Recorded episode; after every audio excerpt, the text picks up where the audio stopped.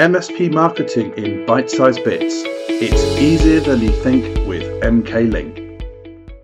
To get more of MKLink's M S P, M B A, marketing and I T training resources, make sure that you've registered for your account for free now at w w w dot m k link dot org. What M S Ps should know about the Dunning-Kruger effect. There's a psychological phenomenon known as the Dunning-Kruger effect, discovered by social psychologists David Dunning and Justin Kruger at Cornell University in nineteen ninety-nine. This cognitive bias is a paradox where people with low ability at a task overestimate their ability, while experts tend to underestimate theirs. That's not to say this effect comes as a result of overall intelligence or wisdom, but rather to their competence in specific domains. An individual might be highly knowledgeable about molecular biology, for example, but not know much about first aid. If that person tries to administer first aid without the necessary skills or training, they might overestimate their ability to do so successfully because they don't fully understand the complexity or risks of the task, which can be dangerous in this instance. This is the Dunning-Kruger effect in action. Another example can include a novice driver believing they drive better than anyone else on the road, but a seasoned Formula One racer, aware of the complexities and risks, self-evaluates more conservatively. That's the Dunning-Kruger effect. It arises from a metacognitive inability of those unskilled to recognise their own ineptitude. They're not just overconfident, they simply lack the knowledge to assess their competence accurately.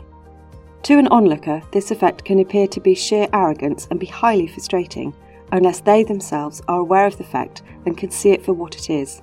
Then they can put it in perspective and hopefully develop the people skills to work around it. So, to this end, how does this affect a managed service provider? And how can understanding the Dunning-Kruger effect contribute to increased profits? Firstly, recognising this bias in potential customers can help in marketing and sales strategies. Some small to medium-sized businesses might believe they have their I T infrastructure completely under control, when, in reality, they might be overlooking critical elements such as cybersecurity, data backups, or network efficiency. This is where the Dunning-Kruger effect is in play. An M S P can create marketing content that respectfully and subtly highlights the complexities of I T management. This can help potential clients recognise the gaps in their understanding and appreciate the value a professional M S P offers. Secondly, within an M S P workforce, promoting a culture of continuous learning can guard against the Dunning-Kruger effect. Ensuring your team members don't become complacent, but instead are always expanding their expertise and aware of their learning edges, maintains high-quality service. This directly translates into customer satisfaction and hence higher profits. So, by understanding the Dunning-Kruger effect, an M S P can better leverage their marketing to overcome it in their clients and prospects.